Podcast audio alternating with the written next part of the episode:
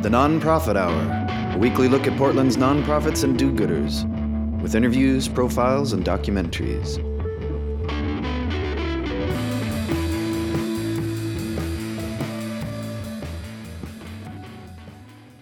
This is the Nonprofit Hour program here on X Ray FM. The show is brought to us by the Media Institute for Social Change, a public interest media lab that works to inspire, empower, and engage emerging media producers. I'm Jason Dennington. Every year, Willamette Week's Give Guide awards the Skidmore Prize honoring nonprofit staff members nominated for demonstrating excellence, passion, commitment to the work that they do every day on behalf of others. Every week throughout the end of this year, we've been speaking with one of the Skidmore Prize winners about their work, as well as featuring interviews with several of the varied organizations participating in this year's Give Guide. In the second half of the show, we feature an organization participating in this year's Give Guide through a conversation recorded at one of our Nonprofit Hour live shows from the Waypost on North Williams with Elise Downing of Sisters of the Road. First, we're going to start out the show with the final Skidmore Prize winner of our series, Jasmine Pettit of Outside In.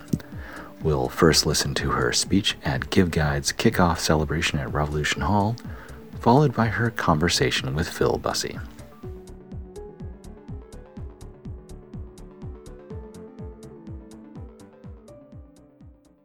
Our final winner, winner is Jasmine Pettit.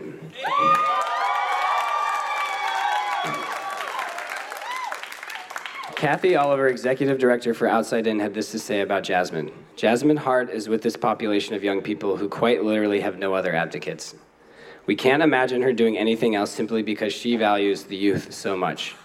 She already has she has already made such a huge impact in the programs that she has worked for and the youth she has connected with. But she will continue to do the same mission-driven work over the course of her career. Please welcome Jasmine and Jane Smith from Willamette Week who will present her award.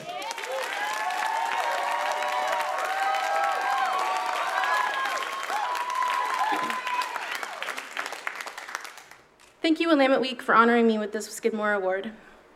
I think it's easy to go through life believing that it's all sharp edges.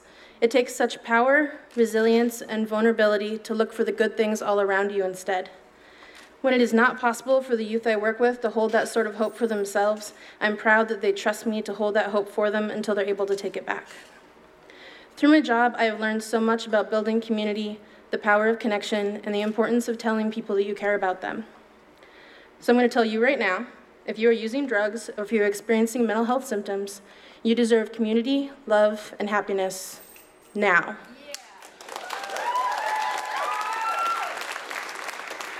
Not once you stop using, not after you get stable, you deserve the good things in your life immediately.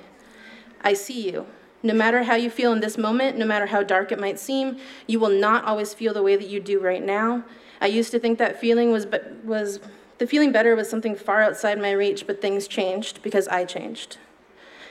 I would like to thank Outside In, where I've spent nearly a third of my life now. I've become a much more badass version of myself than I ever would have become without it.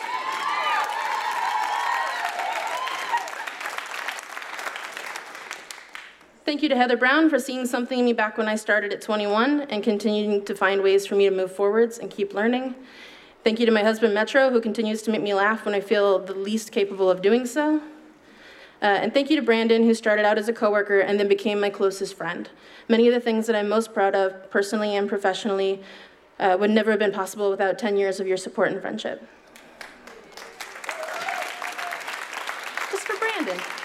Uh, lastly, I'm grateful for the ghosts and the empty spaces that I have now where people I love used to be. No matter how much they keep breaking my heart, I think about the clients I've lost every day and the impact that they had on me, and I'm thankful to all of them. So, in most days, I just try and remember this life is short, these days are finite. Surround yourself with people that build you up and pursue joy.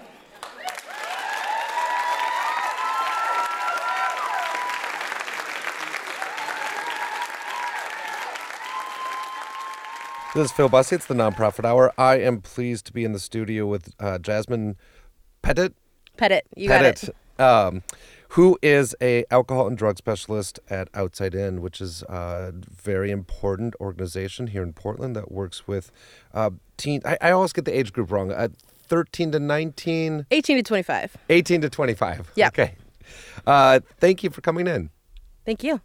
And congratulations on the Skidmore Prize Award. Thank you so much. And, and so I, I just want to start. Talk, uh, we're going to talk about your job in a little bit, but I want to talk about the award some. How did you How did you find out that you got this award? Uh, I checked my email and there was like a congratulations, you got this thing, which I didn't know that I was nominated for. Uh, and then much later in my inbox, there's an email from my boss being like, "Hey, apparently we nominated you for this thing. They might be getting back with you about it," but I didn't know. That's uh, the, the wrong sequence of events there. Yeah, probably should have been the other way, but And it and was a good surprise. did you know much about the Give Guide or the Skidmore Prize before this? Um, the person uh, who got me into this profession accidentally by saying, "Hey, like you need to pay rent. You need like maybe you should apply for this job."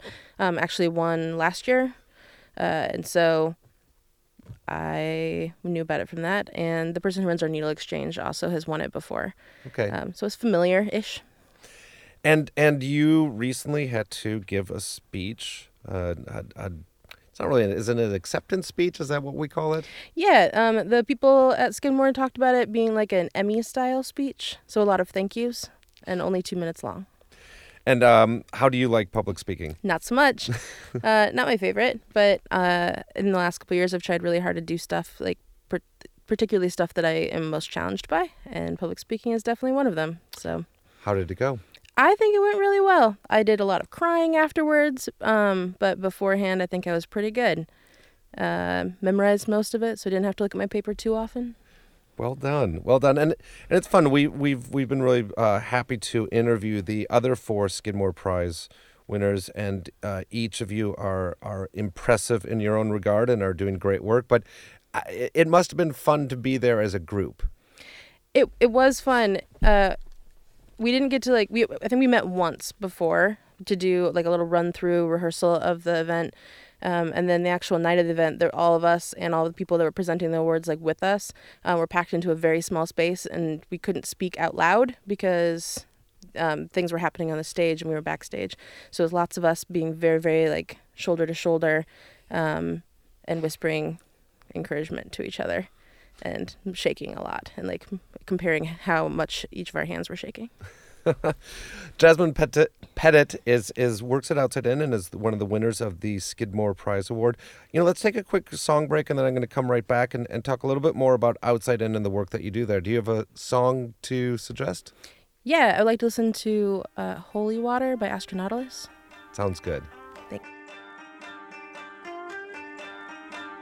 Well, it's hope, it's hope that has me staring to the burning sky. I know, I know there's something hidden on the other side. I woke, I woke with such a feeling I could never rise. Now I'm gazing skyward till the sun just burns me blind, burn me blind, burn me blind, burn me blind,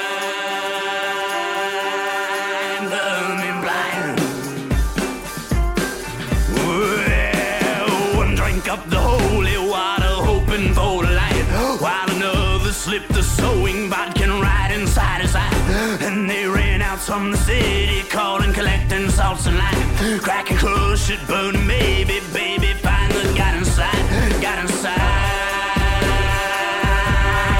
got inside, yeah,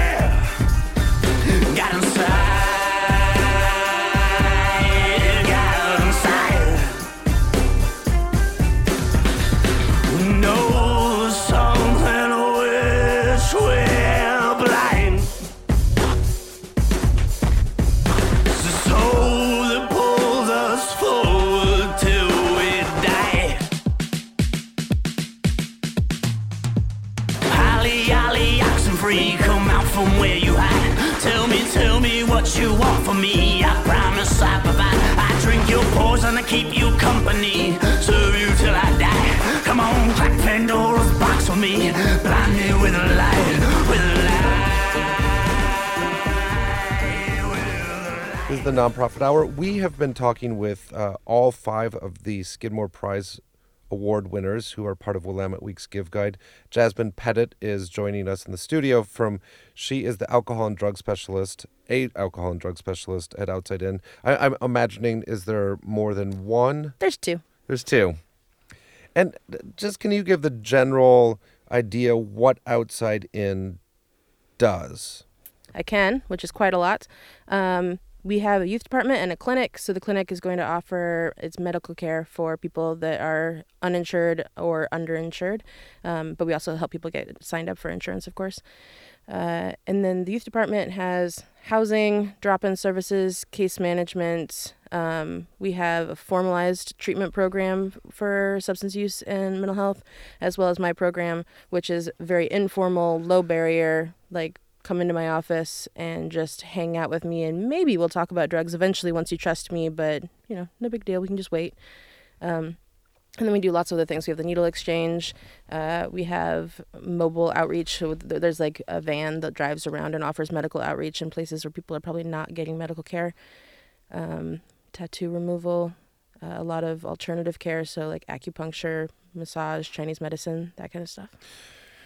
And and i mean the, you said you'd have you have outreach programs, but also a lot of uh, youth, I imagine, are coming to you. Yeah, I mean, I think that you can't be homeless in Portland very long without finding out about us. And and I, I, I would expect that part of once a youth comes to you, he or she has some idea that they want some help.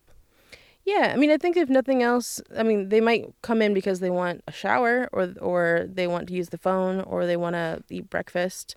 Um, so it might be like basic needs stuff in the beginning.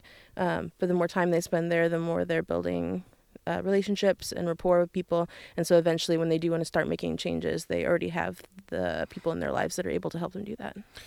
And uh, can we take a, a step back a little bit and just talk about some numbers? How many? How many?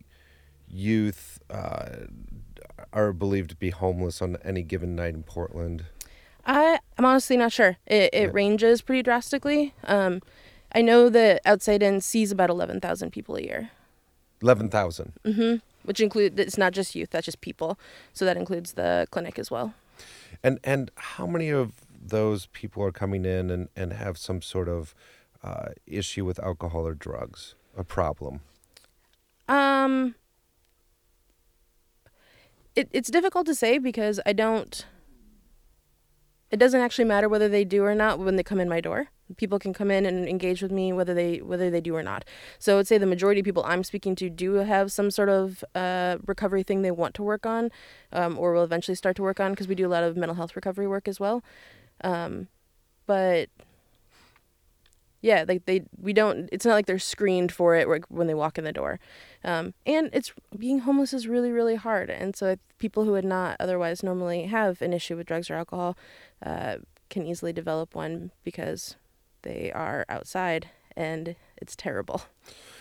Yeah, and and and so, I mean, obviously you have. Um, a re- you build a rapport with these individuals, but are, are, are there things that you find yourself saying again and again in some of those first meetings with people? I mean, in the first meetings, it's really a lot of uh, watching YouTube videos of cute animals and um, them showing me videos that they like. And uh, we eat a lot of candy in the office. It's a lot of people like napping in my office while I do paperwork because they don't have anywhere else to be that they're not constantly asked to leave. Um, so I mean that's really like the beginning stuff. It's it's all like super low barrier because people might not even be remotely ready to mention that they do drugs. Like that might be something that they don't want to disclose until later. What what about then? Are, at, at a certain point, I would I would imagine that the relationship or the conversation turns to you can change your habits. Mm-hmm. I, are there are there easy suggestions that you have for how somebody can change their habits? I mean, that's that's. A, I mean, I don't think anything's easy about it. Unfortunately, um, I think a lot of it is like what what are you doing with your time? Um, if if you are bored, boredom is your enemy. Um, I think routine is a really big deal. Um, so being able to have like positive people in your life, positive places to spend time, um, more than anything else, people. Uh, I think people caring about other people. So people who use drugs often don't have the best self-image especially when they're homeless. And so if we can support people to just honestly like care about themselves more i think that it is harder for them to continue doing things that are unhealthy because they just care about themselves more. Uh, and they they don't necessarily have the ability to care for themselves or have hope yet at that time. So it's a lot of us holding hope for people until they're able to take it back for themselves And I, and I would think it's also it's a it's an odd balance. I mean, alcohol and drugs in of themselves are not bad things, and and it's it, you know and and often can be uh, social. yeah, absolutely. I mean, I talk a lot about how like I don't think any individual substance is inherently evil. It's not like heroin; it is evil. No, but the consequences um, that it's going to have on your life, like that, that's what we're talking about. So if this person, we do a lot of harm reduction work. And so if this person is able to drink on the weekends and still find a job or still follow through with things they want to do in their life, fine, do that, whatever. Uh, it's much more about like, it is this substance becoming a barrier to the things that you want um, relationships not going to jail all and getting picked up all the time um, losing your job all the time. You like your girlfriend dumps you for the seventh time. That that kind of stuff. Like what kind of consequences is it having? Is it getting in the way of the things that you want? Then maybe it's something that we need to make some changes around. And it doesn't mean you have to stop using it entirely um, or it means maybe you stop using that thing but you keep using the other thing. And that's okay too.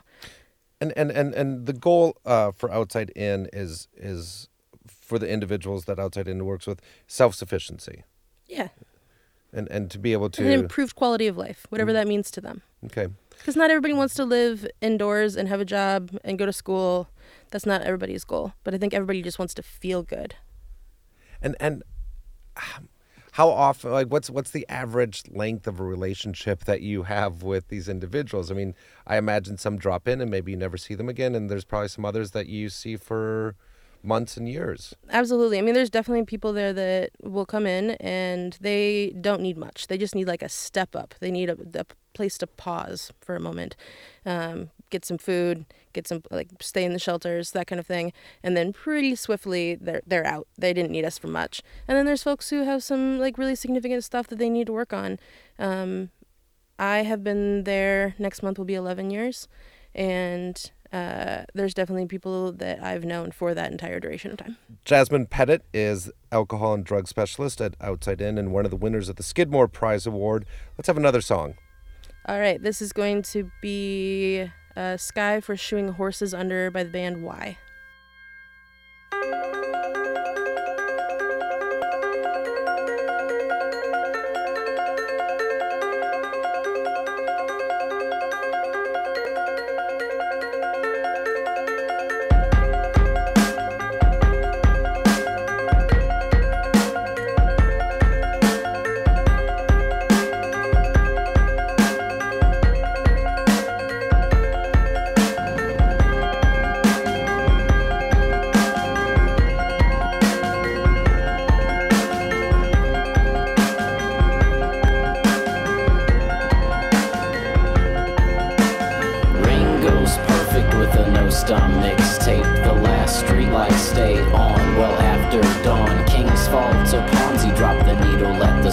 say it. The kind of morgue with a gong to tell you when. But the room's rules bend and the staff will make you laugh. My dad wore this face in old photographs. Calico cats out, scare me from behind a junkyard fence. High on cot, I let my stare go soft, I tongue my bottom teeth and look at the sidewalk in front of me as my tennis shoes go in and out of the frame. Another sleep-footed empty ride, walking on goose eggs in the mission.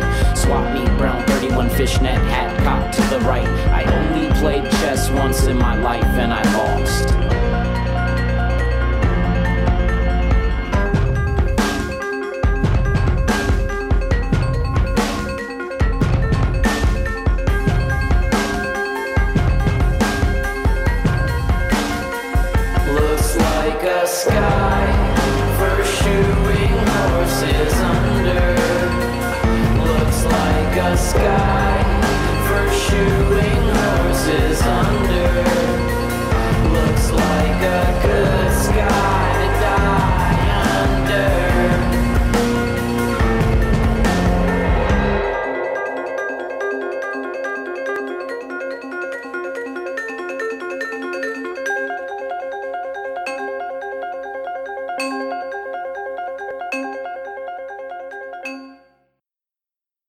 The Nonprofit Hour. We are talking with Jasmine Pettit, who is one of the Skidmore Prize Award winners and an alcohol and drug specialist at Outside In. You have been at Outside In, you said before a music break, for over a decade, 11 years. Yeah. Do you remember your first day on the job? Uh, I remember my first. Yeah, I guess I do. Like the we have a day program and where people mostly just like eat meals, um, get some basic needs met, use the computer. Um, and on the first day, they they really just like ushered me into that room. They're like, "Okay, go talk to them. Go go." Um, which is nerve wracking. It's kind of that weird like high school feeling of like, who do I sit with? I don't know. Maybe they don't like me. Uh, but doubled kind of because it's your job to go talk to people um, and i went and sat by somebody who just like had her head down on the table and like her hood up and was n- very unhappy to, that i had sat with her um, and was very very grouchy with me um, but uh, i've known her for probably that entire time now and I every, every once in a while i still hear from her and she's doing great What brought you to that job? complete accident. I was working retail and I really, really didn't want to be doing that anymore and had been doing it for a long time. And I'm pretty sure, or my, I was at the time, I was fairly certain that my boss was going to fire me. Um, and was mentioning it to a friend and they were like, well, like Outside In is hiring for this peer mentor job, which he had, was working at the time. And I was like, oh, okay, I don't, I don't, oh, I've never thought of that. I, yeah, why not? Okay. And then I applied for it, and it's a complete happenstance. Um, and then after I did it for a few minutes, I was like, oh man, this, this, this is what I was missing. Like, this is what I wanted to do. And, and what what qualities do you think that Outside In saw in you? Uh, you know, not necessarily coming from from um, social services background. Well, the cool thing about being a peer mentor, that position, it's um, they, you are hired for not from your uh, professional experience at all. It's specifically a position for entry level folks that have some sort of lived experience. So it can be homelessness, mental health, um, addiction, uh, like foster care experience in the, the system of any, anything that have at least one year of sobriety and stability and are able to come back and offer some sort of like one-on-one um, supports and engagement with people. Um, so people get into that job without having to have anything other than like their life, the experience that they've learned from. And for eleven years is it's a that's a long time. and A lot of people, I imagine. How do you stay resilient? I feel, I mean, it varies. Sometimes I don't. Sometimes I need to not be at work and take time off and take care of myself and go hang out with all the people that make me feel good and build me up and remind me of all the hopeful things in the world. Um, having really close relationships with some coworkers who are able to kind of uh, help you pause and and remind you that everything is good still. Um, I'm really good at compartmentalizing at this point. Um, so being able to be like, okay, that was really, really hard, and I'm gonna put that in a box in my brain over here, and I'm gonna close that box until six o'clock when I get home tonight, and I'll open it up and deal with that then. But right now, I'm just closing it off. And I would feel I feel like one of the my my favorite things that I've learned from this position is to not take anything personally, like literally anything. So the fact that somebody can be up in my face and yelling at me and I can be like, "They this is not about me. This is like their trauma. This is their entire history that they're yelling at me with right now, and I am just the face of what they're yelling at, but this is not per- that has nothing to do with me. I can just stand here, I can feel that my adrenaline is coming up and I can just like let it go back down. It's fine. I have time. It's not personal." Which is a nice thing because now I can do that in my real life too. it's it's a, a fantastic skill to have. Uh, just to just to wrap up our conversation, um, what what did receiving the Skidmore Prize award? What does it mean to you?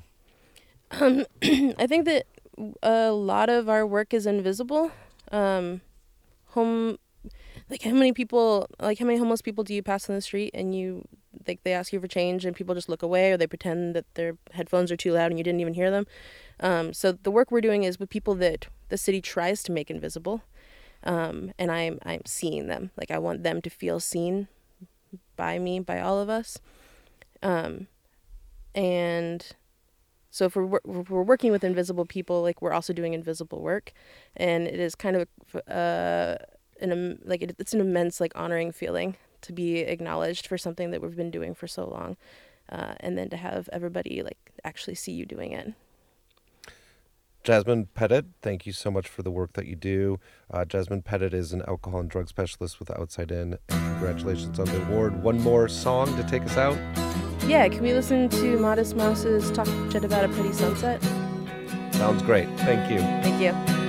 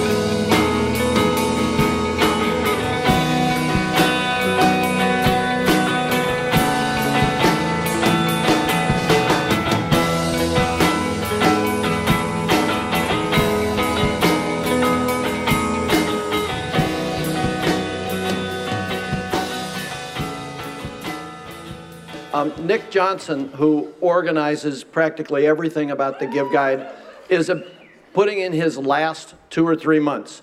He has, among other things, found a spectacular replacement for himself and helped us get ready for going forward. But I got one request from all of you, which is Nick's request for this year 10,000 donors, $3.6 million. And second, we have made a special plaque for Nick. It's called it's called True Give Guide Excellence, and I want to give it to him now. Here we go. Thank you. You're happy.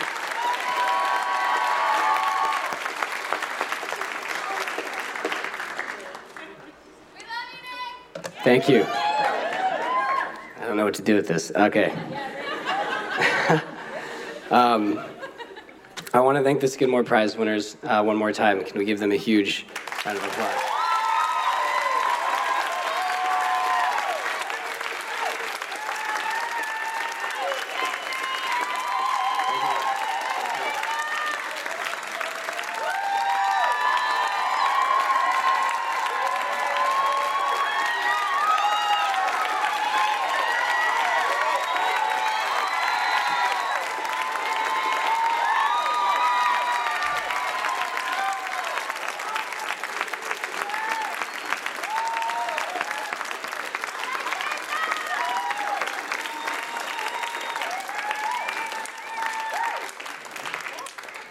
Um,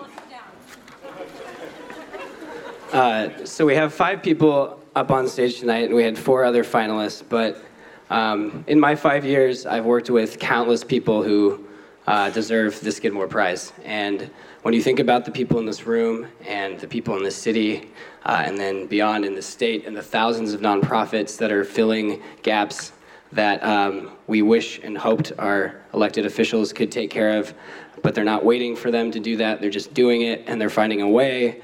I want to just um, thank you so much. I I am unlike many young people, youngish people. I grew up in Portland, uh, and there are groups in this organ in this guide every year that impacted my life uh, to, at, as a young child. I ran around Wallace Park for Young for the Audiences to raise money for the arts at like f- age five, and so uh, I got indoctrinated into uh, charitable giving at a young age. Uh, so yeah, enjoy the evening. Have a lovely night, and uh, we got some work to do in the next two months, but I know we're gonna get there. One more time for the Skidmore Prize winners. Thank you. Have a great night.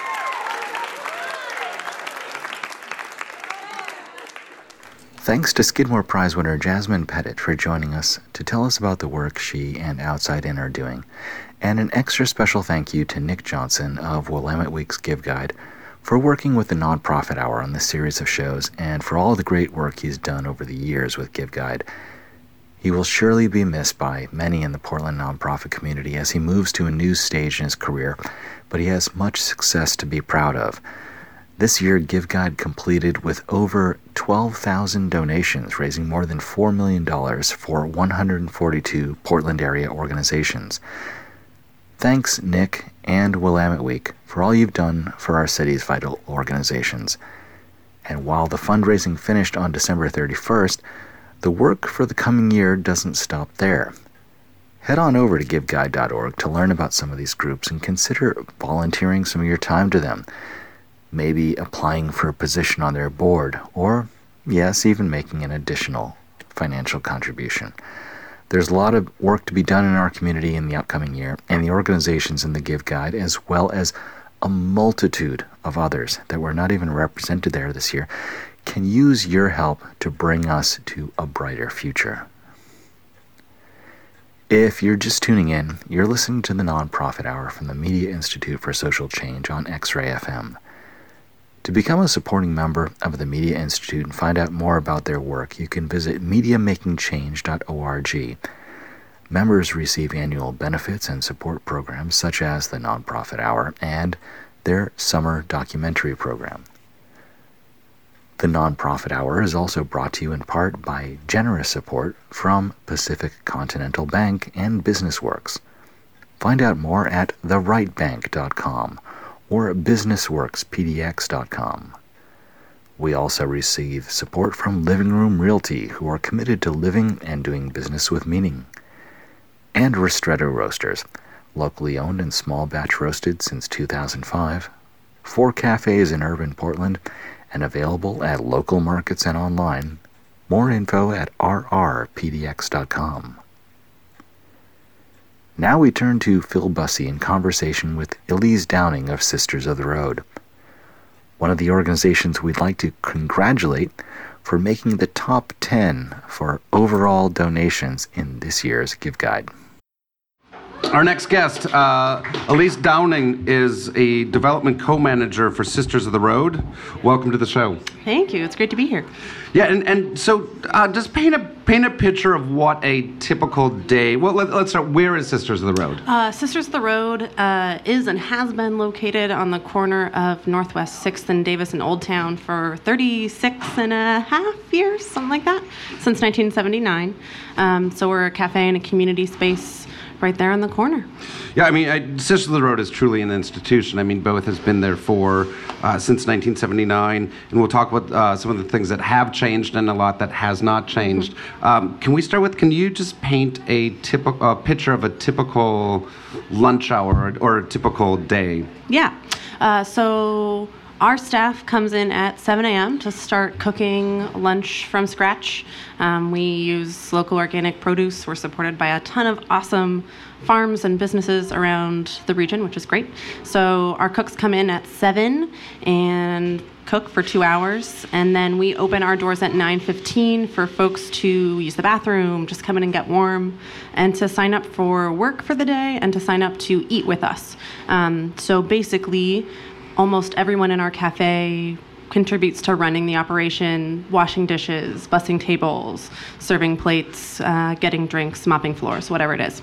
Um, so folks sign up for that work, and that's what uh, allows them to pay for their meals. Um, and then they also sign up for slots to eat, sort of like a reservation.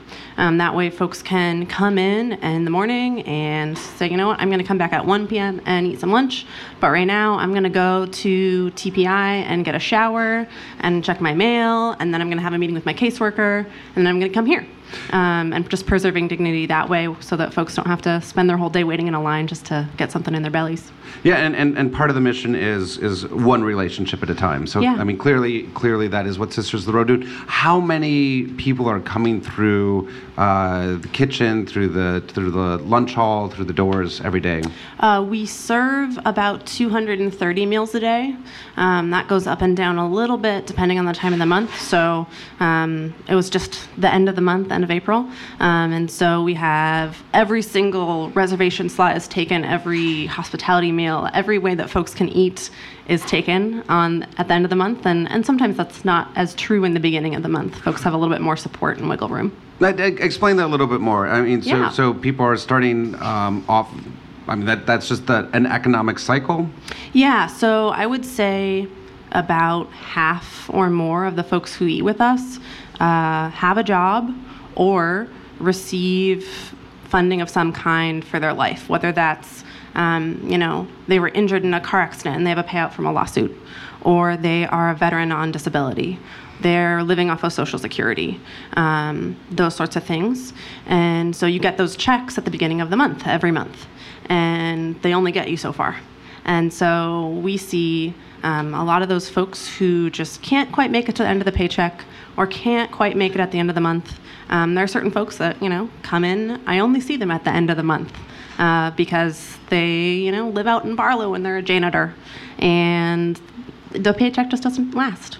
And so they need to come by and, and have some support and, and some friendly faces. So we see some folks only at the en- end of the month and some folks every day.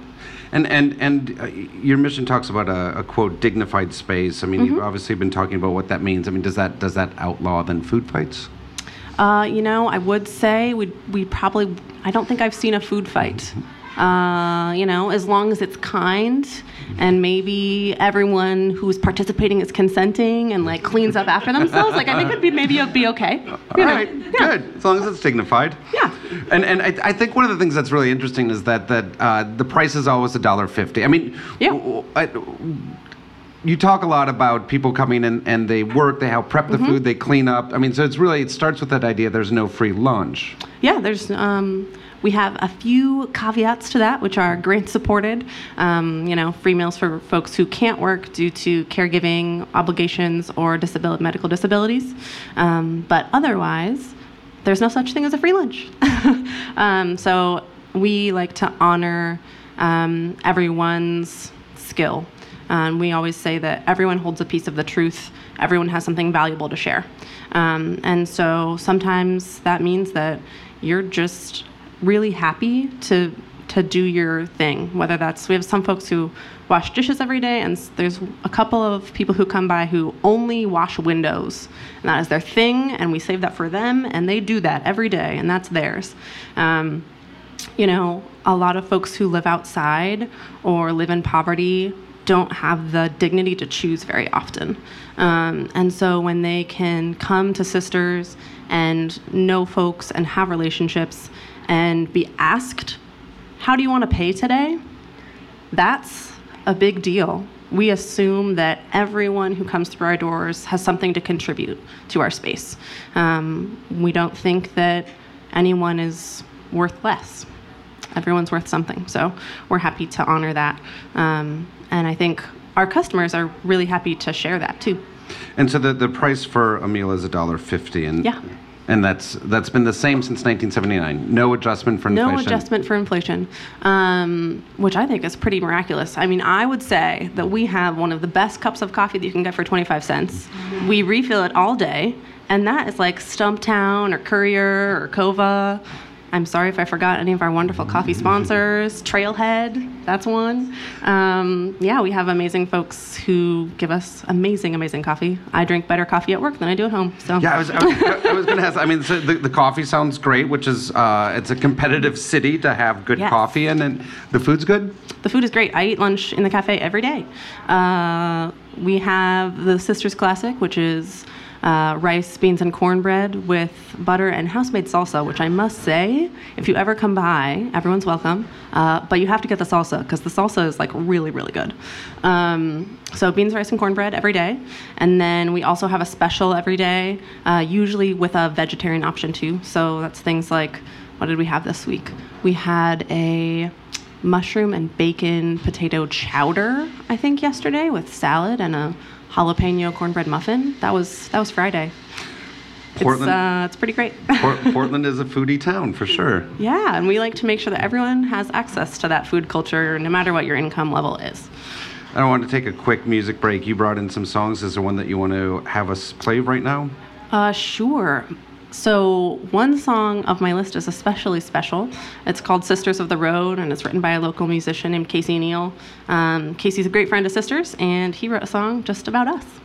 Elise Downing is the development co-manager for Sisters of the Road. Let's take a listen.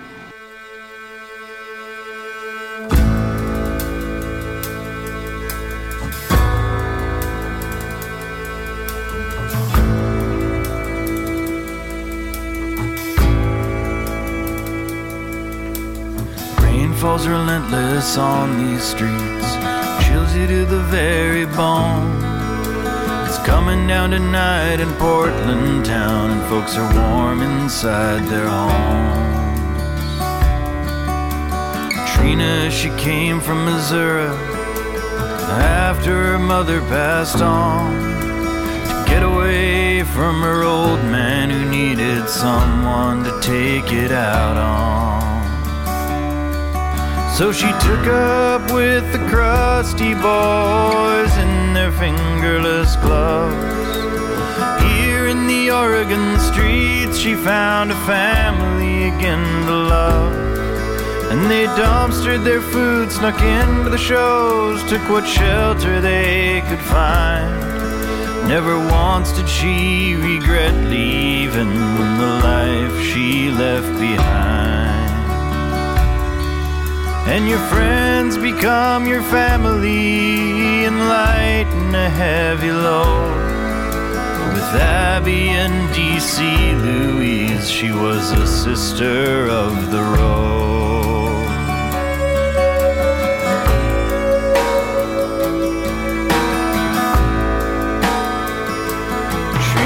Fell for a punk named Silver from southern Illinois who'd been living on the streets of the West Coast since he was a 13 year old boy. He knew every free meal in Stumptown, every dry place to keep warm. And he'd take her to him when the darkness fell, and they'd lie in each other's arms. Silver hustled now and again in the drunk men's cars. Scars ran up and down his arms like the tracks in the rail yards. When he'd offer it to her, you know she never once took it. Beneath the I 5 viaduct, his teeth clenched to a tourniquet. And the cops found his body by the train tracks where he'd hopped the line to Frisco. For the last year of his life, he loved a sister of the road.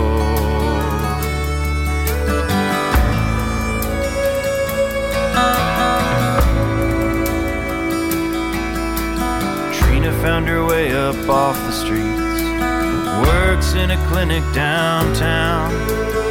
And all the kids she used to know, well, she never sees them around.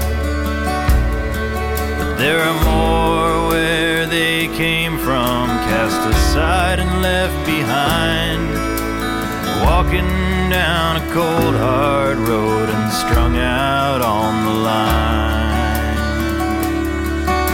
For the old hobos, the migrant laborers, the lost and the wayward where a buck 25 will get you a plate of eggs and beans. And there's nothing like a cup of coffee when the winter winds blow cold. You can find them down in Old Town on 6th, Sisters of the Road. You can find them down in Old Town on 6th, the Sisters of the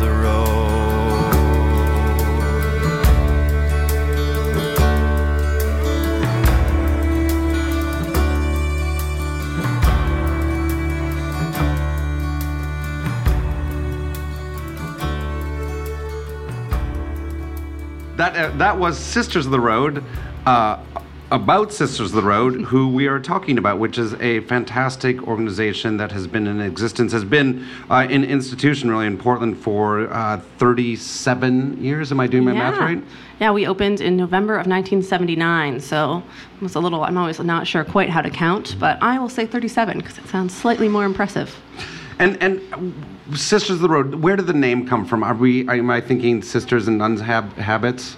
Uh, not Sisters in Nun Habits. We're not a Catholic organization, we're a non religious organization. Um, so the name comes from uh, what women who traveled on the roads, hopped trains, lived outside, ca- called themselves in the 70s, and that was Sisters of the Road. Um, so we took that that title for ourselves, sort of to pay homage to those those women, um, and to sort of demonstrate that we are always striving to be a safe space for women and children, um, because the streets are an especially violent place. Um, yeah, not to be a downer, but the statistics on domestic violence for folks living outside are like real, real not good. Um, And and and let- let's talk a little bit about uh, not necessarily that, but let's talk about the neighborhood where Sisters of the Mhm. Road id, is has changed a certain amount, and certainly Yeah. Portland at large has changed a lot since the late '70s, and certainly in the, the last Mhm. couple of years. How is that affecting Sisters of the Road? I- are your services changing, or is there the same demand? Is there more demand? Do you need to do things differently now? Um, I would say the changing neighborhood is definitely something we're talking about. Uh, it's definitely something that has changed the way we work a little bit. Um, when we opened in 1979, Old Town Chinatown was very much a skid row. Um, and you didn't really go there, you know? Um, and now it's a place where we see a lot of cross class interaction, which for us as an organization is something we are promoting and striving to create um, personal relationships regardless of income. Um, so that for us is really cool. It allows us to do our work in an interesting way. Um, the landscape of our neighborhood also makes it really a lot more challenging for the folks we serve. Um, the folks who eat with us used to live outside in our neighborhood and no one really bothered them. I mean, that's not, there's always been a lot of police harassment for folks who live outside, but um, Old Town Chinatown used to be a place that folks who live outside got pushed. Um, and with the development of the Pearl and all the amazing development of Portland as a city that we've seen in the last, you know, 10, 15, 20 years, um, Old Town Chinatown's a place that people want to be. Uh, it's a place where property values are going up. It's a place where people walk with their families on the weekend. Um, and so it's no longer a place that the city ignores. Um, it's a place where folks who live outside are asked to, you know, skedaddle. Um, and that means that life in our neighborhood is a little bit harder for our customer community. Um, folks have to travel longer to get to us from where they sleep. Um, so sometimes that's North Portland, sometimes that's Southeast. Um, and so I think we have a, a you know, we're dealing with it the best we can. Um, we would we have a lot of daydreams about you know a Sisters of the Road 2 that's on the east side, or a Sisters of the Road cart, or something like that. Um, but for now, what we do have on the east side is our Greeley Garden, which we run in cooperation with um, the Urban Farm Collective. And uh, so that's a space where we grow produce that we sell in the cafe. Uh, we use it in the kitchen, and we also sell it at our farm stand, which is open every Saturday during growing season, which I think for us is going to start in a, in a, couple of weeks, probably next week, first weekend of May.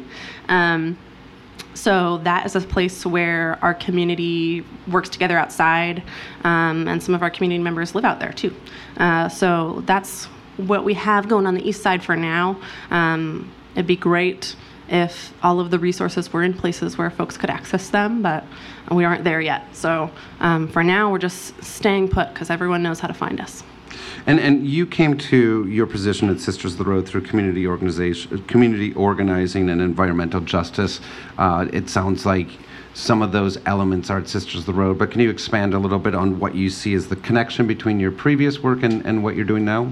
Yeah. Uh, so I started organizing when I was in college around the environment and, you know, climate action and climate justice and what does that look like. Um, and for me, I came to learn a lot about how poverty, about how economics determines whether or not you have access to a healthful environment, whether or not you have high rates of cancer, whether or not you have a park to go play in, um, you know, whether or not you have a yard, whether or not you can access a grocery store.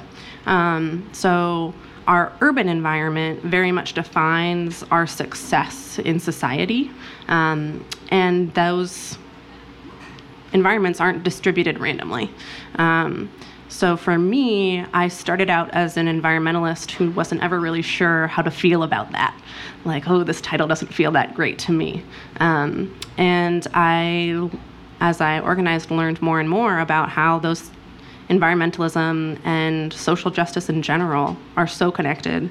Um, and a big part of that line is poverty, and the other big line is race. Um, so that's something that I love about Sisters is that we are able to talk about all of the issues we face holistically. Um, and I often say that, you know, Sisters is the most diverse place I've ever been, aside from like a city bus. Um, the folks' life experience that I meet every day is just like so varied. Um, and it's so fun to hear everyone's stories because everyone has a different everyone has a different one. June 1st is the Full Plate Project. Uh, can you tell me what that is? Yeah, so that is for us at Sisters a um, matching donations campaign. So in the months of June and July, if you donate money to Sisters, that um, for every dollar you are matched by a generous pool of donors to um, make those donations go twice as far. Uh, so we are super excited to have the Full Plate Project coming up. Um, this year, we're really focusing on how we can continue to grow our community together um, through the full support that we get through the Full Plate Project. Um, so often that means for us um, you know, expanding our food justice program. Um, that's our program that uh, farms at Greeley Garden, that hosts our farm stand, that talks with our community about how we want to move forward, what we need to know together, um, and like the the barriers that are in place for folks who are trying to access healthful food. Um, so we are excited to keep growing that community, to keep talking about food justice, um, and to keep ensuring that everyone has access to healthy food regardless of income.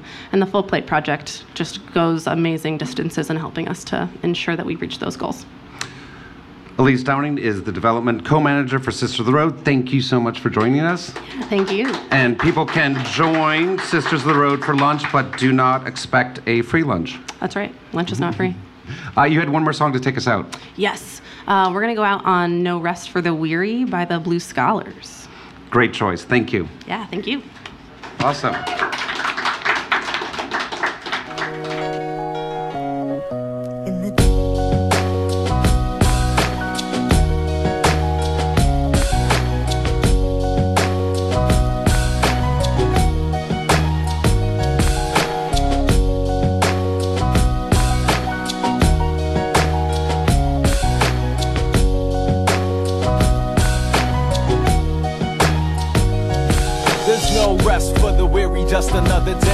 Grinding up stones till they turn into dust. It's tough times in the rough. Diamonds ain't enough to cover up a corrupted and fucked up legacy fruit, bloody whips, and smallpox.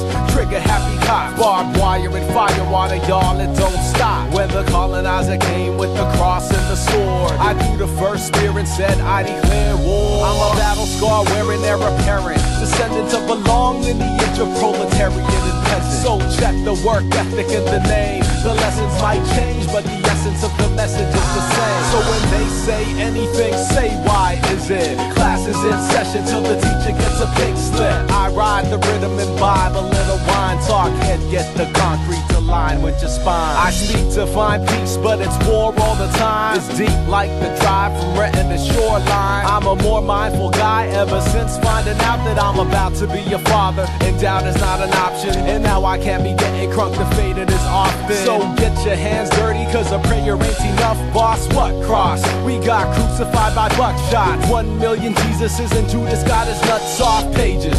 Torn out the memory of those who remain shackled in the chains of international capital gain. They claim civilized with the animal ways. Peace to Oakland, I've never been a fan of the A. But some days you can find me inscribing my soul on the page. Every crime has an alibi. Disciplined and organized is how I handle mine. Jack spending mad time on they battle rhyme. I can't knock it if you find it entertaining. I rep those whose labor ain't compensated. So check the work ethic in the name. The lessons might change, but the essence of the message is the same. So when they say anything, say why is it? Class is in session till the teacher gets a pink slip. 40 to a class, no wonder we delinquent. Half the school district never make it to commencement. I've been the spine of the track until it snapped. Pop's working overtime and he got a broken back. Got three little sisters, one brother in Iraq, and mom prays novenas to keep the fam intact. But this song ain't a song waiting for God to answer. Brothers call me dog, they got the letters backwards. I'm back with a plan of attack to repossess my name, face, and history, y'all. Who wants test my capacity to spit caliber shit into a rhythmic lesson? And edutainment's a legitimate weapon, igniting the cipher sessions. I'm deciphering life and blending both theory into practice. I write vernacular and actual fact, God, no posturing. A thousand points and fingers, I defied every one of them. I ride for my brethren who carry the burden of a future uncertain till the fall of the curtain. You better move. Hold your head high, soldier, it ain't over yet. That's why we call it a struggle. You're supposed to sweat. Check the work ethic in the name. The lessons might change, but the essence of the message is the same. So when they say anything, say why is it? Class is in session till the teacher gets a pink slip. Crazy landlady try to switch up on the lease. If she raises up the rent again, it's time to say peace, peace, peace, and that's my peace. It's still all about the bullet in the belly of the beast. From the east, my brother, we came. The lessons might change, but the essence of the message is the same. So when they say anything, say why is it? Class is in session till the teacher gets a pink slip. So keep marching till your feet split open. No rest for the weary blue scholars. Keep going. About the album, we're gonna talk about